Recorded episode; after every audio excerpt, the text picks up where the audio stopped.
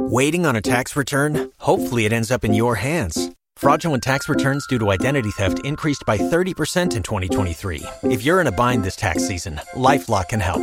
Our US based restoration specialists are experts dedicated to helping solve your identity theft issues. And all Lifelock plans are backed by the Million Dollar Protection Package. So we'll reimburse you up to the limits of your plan if you lose money due to identity theft.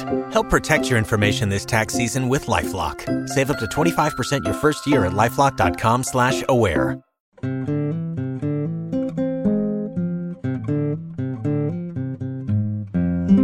You're about to hear a preview of Partially Examined Life supporter exclusive content. To learn how to get the whole thing, check out partiallyexaminedlife.com slash support. This is the Partially Examined Life, episode 324, part three, discussing Plato's Cratylus, and we're doing this close reading style. Hey, Wes. Hey, Mark. Let's get into this Cratylus. So the official line number is 428D, or it is page 144 of the complete works PDF that we have. Do you want to be Socrates and we can just read through this? We could probably stop when necessary rather than whenever we want to spit off into something irrelevant. Sure.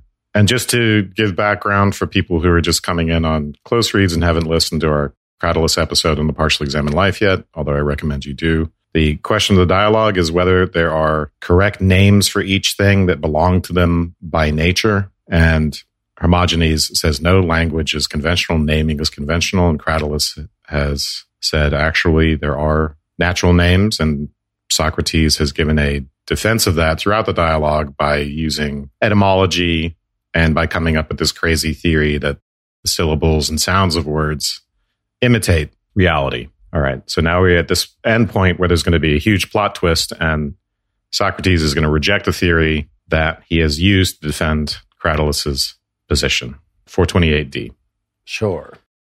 But Cratylus, I have long been surprised at my own wisdom and doubtful of it too.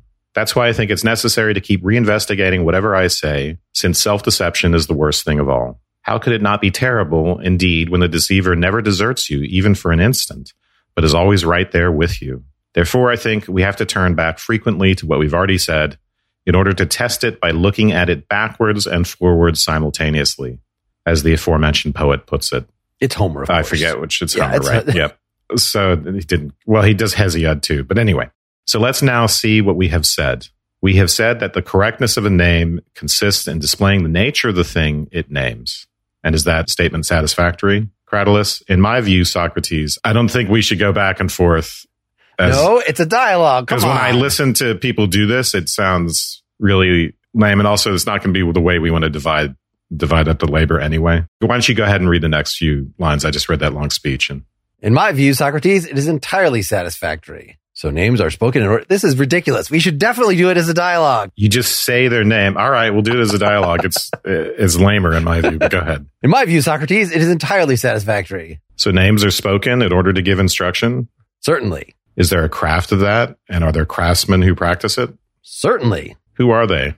As you said at the beginning, they are the rule setters. Is this craft attributed to human beings in the same way as other crafts or not? What I mean is this aren't some painters better or worse than others? Certainly. Just to remind people from our PEL discussion, the idea is that naming is like a tool, or the rules in a way are the tools by which original namers set the natural things for names. And to do that, they have to be supervised, quote unquote, by people who know what they're talking about, which turn, which turn out to be dialecticians. But although it seems like another way of saying you have to be attuned to the functions of things. So, for instance, if you are a shipbuilder, you have to be quote unquote supervised by the captain of the ship in the sense that you have to know what a ship is for in great detail, and your craftsmanship has to be attuned to that. So we get this mythology, kind of state of nature mythology of a original group of rule setters guided by philosophically astute dialecticians and setting names for things. And now he's going to introduce the possibility of gradations in the craftsmanship of that and the ability to do that, which if you can in, induce gradations in how well or things are named or not, then Cratylus's position falls apart. This is all nice review to this point. Yeah, I'll read Socrates here. And the better painters produce finer products or paintings, while the others produce inferior ones. Similarly with builders, some build finer houses, others build inferior ones. Yes. Well, what about rule setters? Do some of them produce finer products, others inferior ones? No, there I no longer agree with you. So you don't think that some rules are better, others inferior? Certainly not. Nor names either, it seems. Or do you think that some names have been better given, others worse? Certainly not. So all names have been correctly given? Yes, as many as them are names at all. What about the case of Hermogenes, which we mentioned earlier? Has he not been given this name at all unless he belongs to the family of Hermes? Or has he been given it, only not correctly? I think he hasn't been given it at all, Socrates. People take it to have been given to him, but it is really the, same, the name of someone else, namely the very one who also has the nature. So the dialogue started out with this joke about Hermogenes was complaining that Cratylus is teasing him because his name doesn't really apply to him. He's not so swift like Hermes. He's not so swift. He's and I guess intellectually swift is that connotation as well. So Hermogenes is not a bright guy, so he can't be named. Hermogenes, in reality, he has the wrong name applied to him, and that just means that it's not that some kind of rule setting went wrong or a rule setter messed up. It's just that it's not his name. Yeah. So we clearly have an idea of naming here that is beyond the mundane, right? His parents gave him that name. Of course, that's his name. But if you want to say, well, they call him something, but they don't actually have the power to give him the name. The name has to be something, according to this theory, that describes him accurately. So it, when you're about to name your kids, I don't know, you should pray. You should look to the things themselves. You should do something to try to figure out. You're not coming up with a name. You are guessing what name your child should have. And you could get it right or you could get it wrong.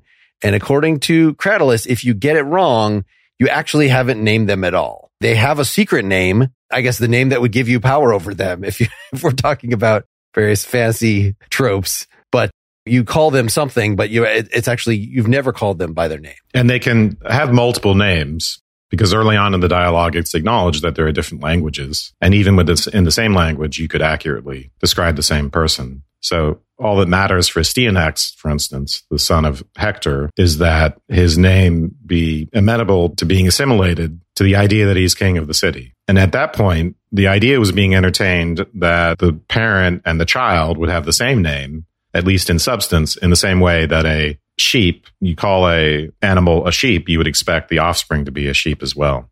After that, they concede that, well, the children are not always like the parents. And so you need names that reflect their character. And as we discussed in our episode, how do you, how do you do that? You don't even know who the child has become yet. It's a weird, it's a weird thing. All right. So let's, let's keep going.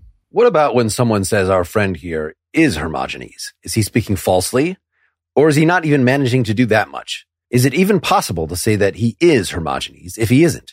What do you mean? That false speaking is in every way impossible. For isn't that what you were trying to say? Certainly many people do say it nowadays, Cratylus, and many have said it in the past as well. But Socrates, how can anyone say the thing he says and not say something that is? Doesn't speaking falsely consisting in not saying things that are? Your argument is too subtle for me at my age. All the same, tell me this. Do you think it's possible to say something falsely, although it is not possible to speak it falsely? What argument is Socrates evading there? I was curious about this when we did our discussion. I didn't really know exactly. I mean, I think he might be referring to. I mean, it's the Parmenidean, right? It's the, you can't say that which is not. So he deals with that in, Plato deals with that in the dialogue, the sophist as well, is that sure, we can actually speak nothingness because what nothingness really is, according to Plato, is otherness. You're not really speaking nothing. You're just saying something that is other than some other thing that you're referencing. So if I want to say, do we have a good example here? I want to say dog and not dog, but that seems like bad. Well, it sounds like the idea is that falsity must happen at the propositional level. There must be predication so that you attribute the wrong property to something as opposed to what? I vaguely remember this distinction in these dialogues you've mentioned. Is it the case that, right, if we're drilling in, if we want to say, as this dialogue posits earlier on, that not just sentences can be true or false, but in a sense, the components of sentences can be true or false because they can fail to pick out something in the world. They can fail to have referent. So either the subject, the present king of France is bald. The present king of France doesn't refer to anything because there is no present king of France. Or maybe even the word bald actually is present king of France is glub. Well, what is glub? Well, glub doesn't actually pick out anything. Or you could give a better example. It's not a nonsense word, but is the present king of France is the present king of France. How about that? There you go. The predicate doesn't apply either, but even a verb potentially runs faster than the speed of light. Okay. That actually doesn't refer to anything. Those are just nonsense. Those are not false or non-referring or infelicitous as JL Austin expands the true and false distinction to just, is it successful or is it not successful? You have not referred to something. It is an unhappy utterance. So Cratylus's implication is that if we say a word that doesn't refer, all right, so we're not actually saying something. How can anyone say the thing he says and not say something that is? That suggests that when we refer to something like the present king of France, we're not saying at all on this theory because we're not saying something that is. Well, can we say that at a propositional level true? So if I say the cat is on the moon, that sentence is trying to pick out a state of affairs in the world. It fails to refer to any state of affair. There is no cat that is on the moon whatsoever. So therefore it is in the same way, it's like a non-referring name. That's at least what's being, I think Socrates rejects it. No, you can just say it's false. It's fine. You don't have to say it's nonsense. Right. If that sounds like the kind of thing that you want to hear more about, then please go to partiallyexaminedlife.com slash support. Thanks for listening.